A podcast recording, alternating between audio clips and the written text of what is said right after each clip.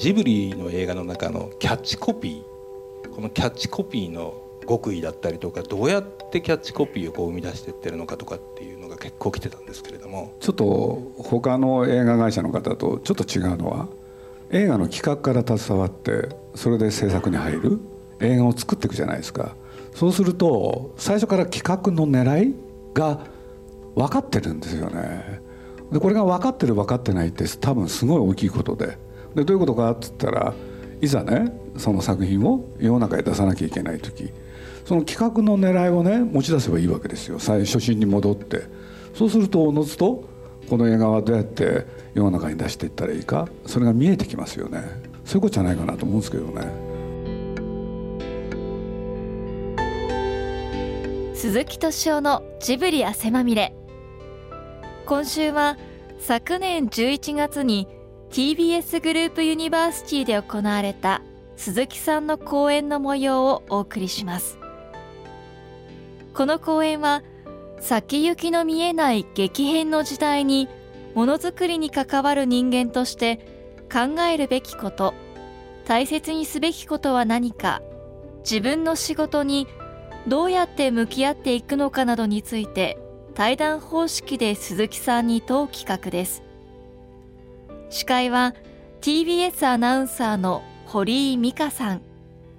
対談相手は TBS スポーツ局番組制作部部長菊野博樹さんです。まずはこんなお話から。まあ宮崎駿の場合まあ、大体企画して準備に1年。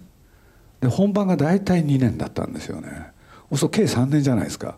企画を決める？ここは結構真面目にやるんですよ。これで方向性が見えるじゃないですか。で見えた後はね1年かけてどういう具体化するかっていう話ですよね。ほんでその時も毎日のように彼と話すんですけれど。で実際の作業に入るじゃないですか。この瞬間がね僕にとってはすごい嬉しいんですよ。でなんでかっつったらもう何もやんなくていいなっていう。でね実は2年あるでしょ。そうすると何ていうんですかね。実際に映画をできて公開するんですけれどいわゆる告知？宣伝っていうものをやんなきゃいけない。そうすると僕ね、まあ、大体ですけれどあの映画の公開が大体決まってたら始めるのは大体半年前なんですよね。でそれまで何も考えないんです僕。で作ってるのが楽しくてでおまけに僕にとっては余裕ができるからその間にいろんな他のいろんなことをやる。でその上でねその半年が迫ってくるとねちょっと辛くなってくるんですよね。そろそろやんなきゃいけないかなっていう。でやっぱり大事なのは何て言ったって押し出しとしては、まあ、僕らの場合ですよ。映画の場合ですよ。まあ、タイトルがあるんですけれど、ね、映画のタイトルが、まあ、最近だと「風立ちぬ」ですよね。これのビジュアルをどうするのか。そしてそのビジュアルとともにどういうキャッチコピーで世の中へ出していったらねいいのかって。でこれをね結構真剣に考えるんですよね。でその間にねまあこの作品にこんなねいろんなネタがあるかなっていうのを準備しといて。で実は世の中へ出すのは映画の場合ですよ。僕大体公開の2週間前なんですね。そんな迫ってる時に。そう。で2週間前までねね皆さんやりたがるのを抑えるのが僕の仕事でこれで2週間で一気にやるんですよ、ね、そうすると大体僕らの作品ってこの間最近で言うと大体7月のねあの3連休の時なんですけれど。でもう一回もう一回やるんです実は。でそのもう一回っていうのは何かって言ったらお盆前。その1週間。この2回やるだけなんですけれどね。そういうことをやってきましたね。でまあそういう中で、まあ、今のねキャッチコピーをどうやって作るのか。まあ本当一つ一つ全部違うんですよね。だからまあ皆さんねもしかしたらあんまり注目されなかったかもしれないけれど実は映画の興行としては大成功した「猫の恩返し」っていうのがあるんですけどね、はい、でこれのねキャッチコピーがね確か猫になってもいいんじゃないっていう。これ忘れ間違えてないでしょうね。誰か知ってる方がいたら恥ずかしいんですけれど俺でねそのキャッチコピーをちょっと支えるべくね他の言葉も入れようかなって。で何にしようかなと思ってね、まあ、実は出来上がった映画をまあ半分ぐらいできてるんですけれど何回も何回も見てくるんですね。でそういう中でねその猫になってもいいんじゃないその手前とか何か欲しいよなって考えるんですよ。で何回も見てるとね何か見えてくるんですね、うん、これで思いついた。猫の国、うん、それは自分の時間を生きられないやつの行くところって、うん、これ思いついたんですよでこれってどういうことかっつったらちょうどその頃あれ2000年のまだ10年に達してなかったと思うんですけれどなんかみんなの気分としてなんか世の中が何ていうんですか少し息苦しさが始まった頃そういう時にまあ猫って皆さんねファンがいっぱいいるじゃないですか。そうするとね猫になってもいいんじゃないっていうのは当然皆さんにねなんだリンクすると思ったんですよ。と同時にその手前のところで自分の時間ってことを考えたんですね。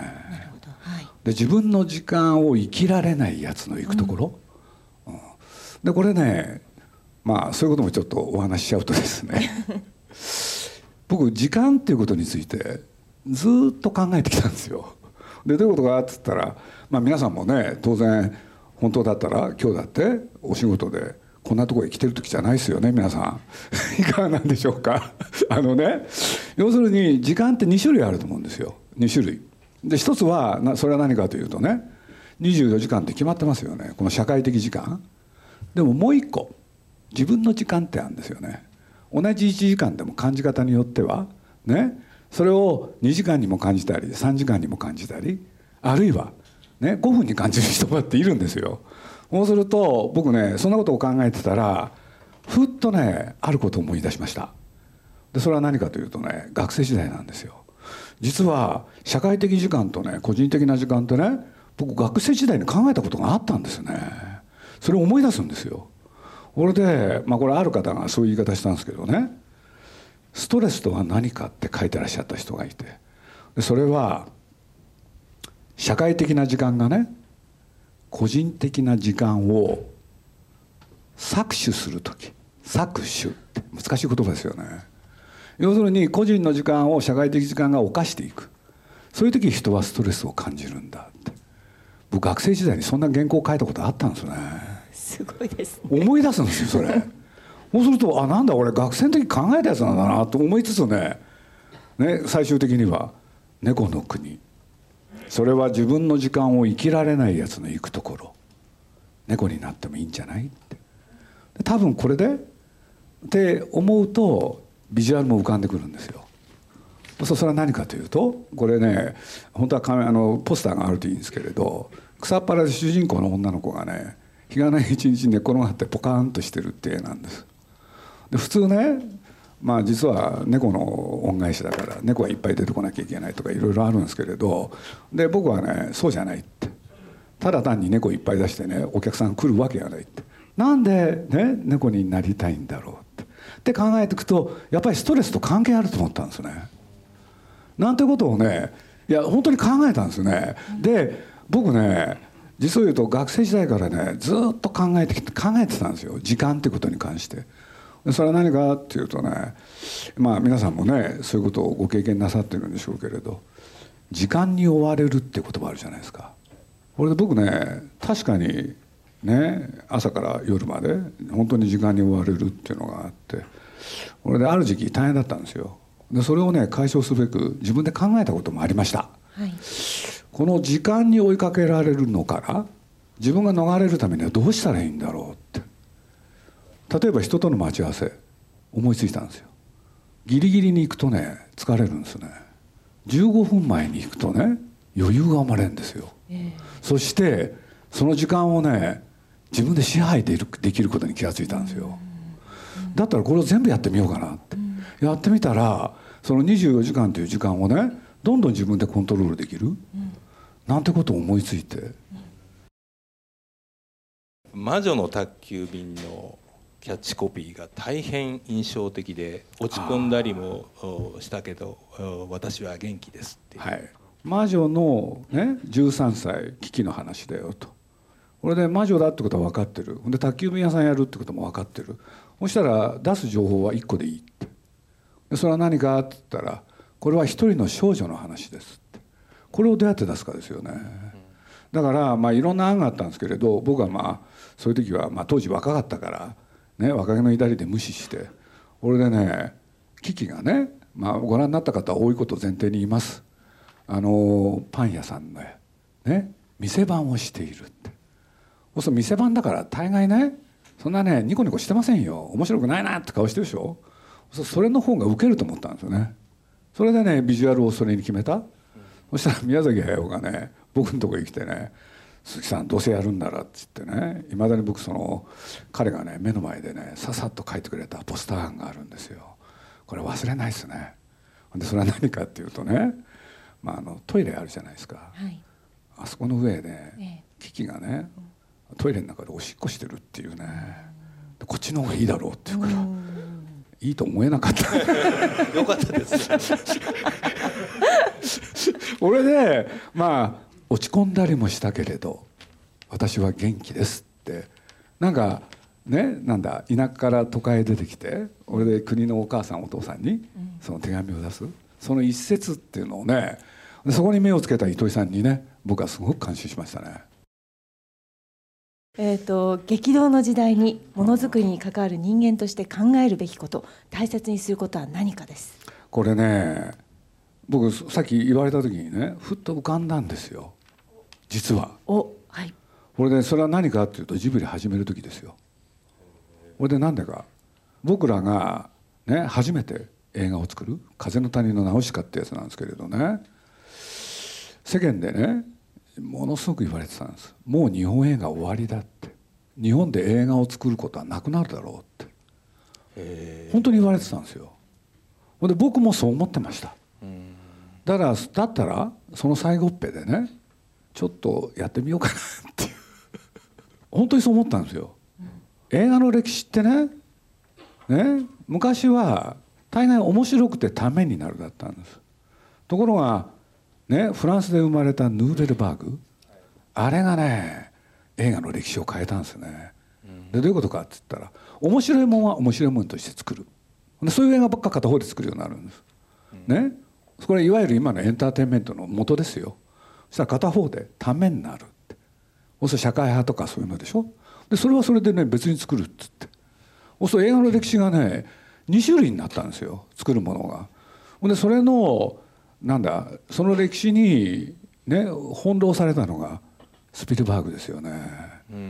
だってためになるっていうとね「シンドラーのリスト」とか、はい、カラーパープル」とか作るわけでしょ、はい、でも一方で「ジュラシック・パーク」はどうしたとか、うん、そう僕は僕らは僕とか宮崎駿はねそういうのを見ててその前の映画つまりその前の映画ってのは面白くてためになったんだからそれを最後っぺでやっちゃいましょうってそういうことを真剣に考えてたんですね。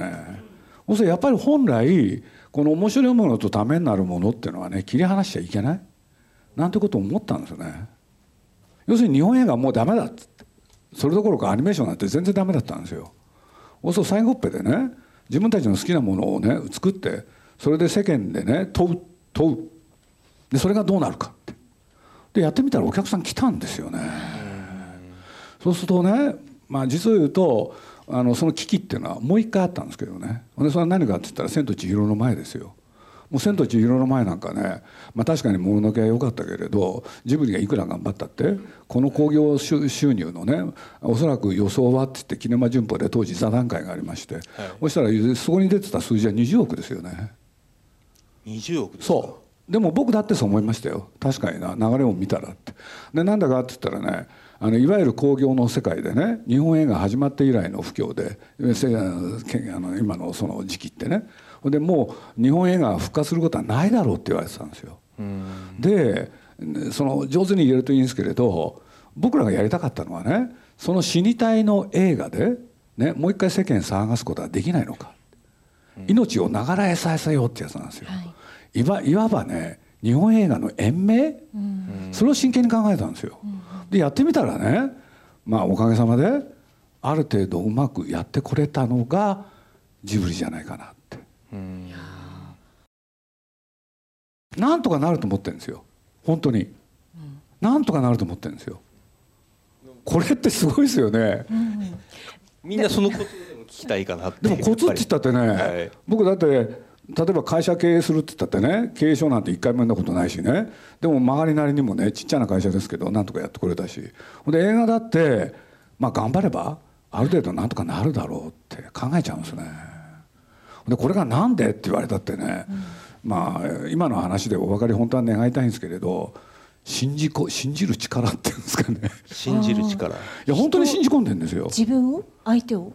周りを。あ自分ですよね。自分を信じる。あれね自分のこと信じるとねなんとかなりますよ。というのがねあのじゃあ少しはねそういうことを知ってるっていうのをひけらかしますけれどおね。願いします。あのデ・グレイジアっていう人がいるんですよ。学者ですね。はい。でこの人が書いた本でね「阻害と連帯」っていうね新書があったんですよ。で僕学生時代に出会うんですけれどその本の中にねこんなことが書いてあったんですよ。人はね自分の作った価値観の中でしか生きられないって。もう一回繰り返しますね。人は自分の作った価値観の中でしか生きられないって。ガーンってきたんですよ僕学生時代に。はい。これだっつって。で突然平たくなるんですけれどね宮本武蔵にも書いてあるんですよ。吉川英治。はい。ねまあこれも最近流行んないですけれどね。富士山見るんですよ。はい。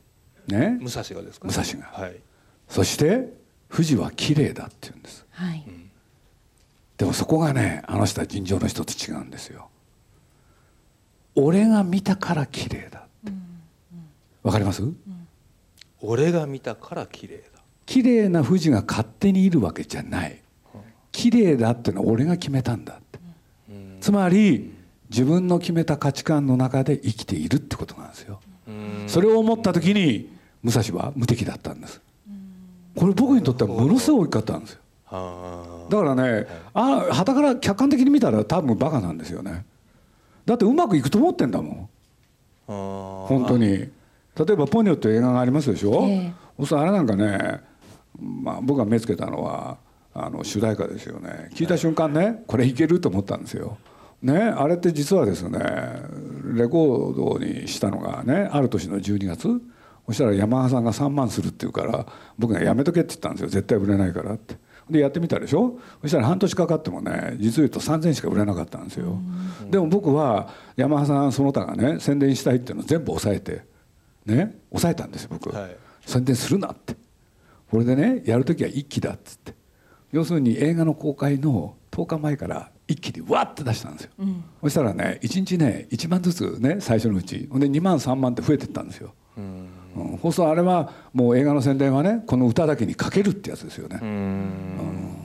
僕ね一番思ってることはね、はい。要するにダメだと思うものもやるようによってはうまくいくよって言いたかったんですうよ、ん。だって自分たちがそれやったから。うん。だって映画の命運なんてねもうね突き果ててたんですよ、そこで2回もチャレンジしてそれを何とかすることができたんですよそうするとねやれるよって言いたいんです。うん。おかげさまでねジブリって本当今日こちらにいらっしゃってる方もそういう方多いんじゃないかと思いますけれど本当に皆さんが愛してくださることによってねジブリって確か1986年かな、そこから始めてねまあ三十何年、まあ実にうまくいってきたんですよ。だから僕最後にはねお返しをしたいと思ってるんですよね。はい。でちょうど今ね宮崎駿のええ。新しい映画を作ってるんですけれど、これはね、まあ、僕、まあ、それは宮崎と僕は一緒にやってきてるんでどうしても彼の肩持ちますけれどね本当に面白いですよ。20分作るから、はい。ね。でそれを見てくれと。ね。俺で鈴木さんがダメって言うんならやめるって言ってそこで本当にね、すっぱり諦めるって、でももしいいと思うんなら作らせてほしい。はい上手な言い方ですよね。これ参考になると思うんですよ。だってね巧妙なね脅しなんですよこれ。だってねいやお前分かってるなって意味でしょ？で僕はねでもそんなことに惑わされないで、ね絶対にね曇り泣きまの子でそれを読んで決めようと思ったんです。はいで読みましたよ。びっくりしました。本当に面白いんですよ。これはね悩みましたよね。で彼が僕にそれを渡してくれたのが金曜日。はい。月曜日の朝にね結論言わなきゃいけないんですよ、え悩みましたよね。本当に悩んだんです。読みながら面白いじゃんと思って、これどうしようって。でも面白いなら面白いって言言えばいい。言えないですよそんなこと。じゃあ僕の老後はどうなるんですか？いやこれ本当なんですよ。僕ね彼が引退記者会見ってね本当に嬉しかったんですよあれもうこれでね苦労しなくて済むと思って。読みたい本もね買いためてらっしゃそういっぱい買いためたんですよ。俺ね読んで面白いでしょ？だから僕ね月曜日の朝ね会うまで時間あったでしょ？もう揺れ動きましたよ。面白いって言っちゃったらやんなきゃいけない。そうするとああまたあの苦労の日々だなって考えるわけでしょ？でも面白くないって言えばこっから解放される？どうしようって。本人に会うまで迷ってましたよ好きなもんやっちゃったらいいですよね。それだけは言えます。まあ僕今申し上げたでしょ？実を言うとあの君たちはどう生きるかっていう映画はねやってみたかったんですよね。ただそれだけですよね。本当に。僕ら最初からそうでしたよね。ナウシカをやるなんて。もうあれなんかね誰にも賛成してもらえなかった。でそういうことで言ったらね僕らが一番企画を通し抜くかったのはトトロですよ。昭和30年代の日本が舞台で。お化けがねお化けと子供たちの交流を描く。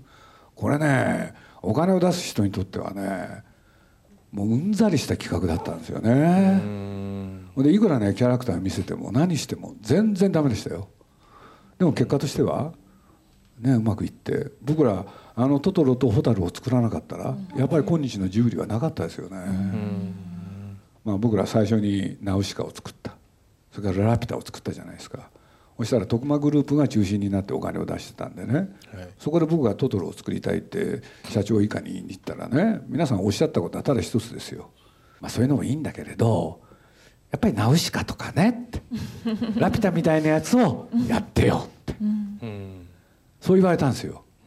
でこういう時に何て言い返すか分かりますか皆さん。ここポイントなんですよ、上と戦う時の、ナウシカとかラピュタみたいなの作ってよって言われるでしょ？それは多分って言うんです。そこで否定しちゃいけないんです。おっしゃる通りだと思いますってまず言っちゃうんですよ。肯定。ほんで多分宮崎駿のファンもそれを望んでますって。がしかしと。はい。だとしたら宮さんは永久にトトロは作れないんでしょうか？こう言ったんですよあそそれはなって言ってね 腰が砕けたんですよ。自分たちがね作りたいものはねいろんなねあの八方手を尽くしてやればねなんとかなりますよ。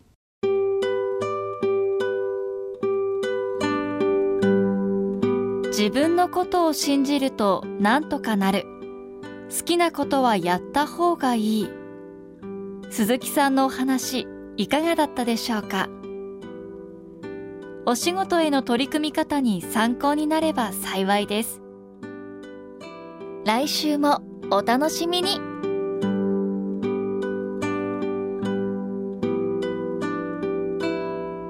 鈴木敏夫のジブリ汗まみれ。この番組はウォールト・ディズニー・ジャパンローソンアサヒ飲料日清製粉グループ au ブルボンの提供でお送りしました。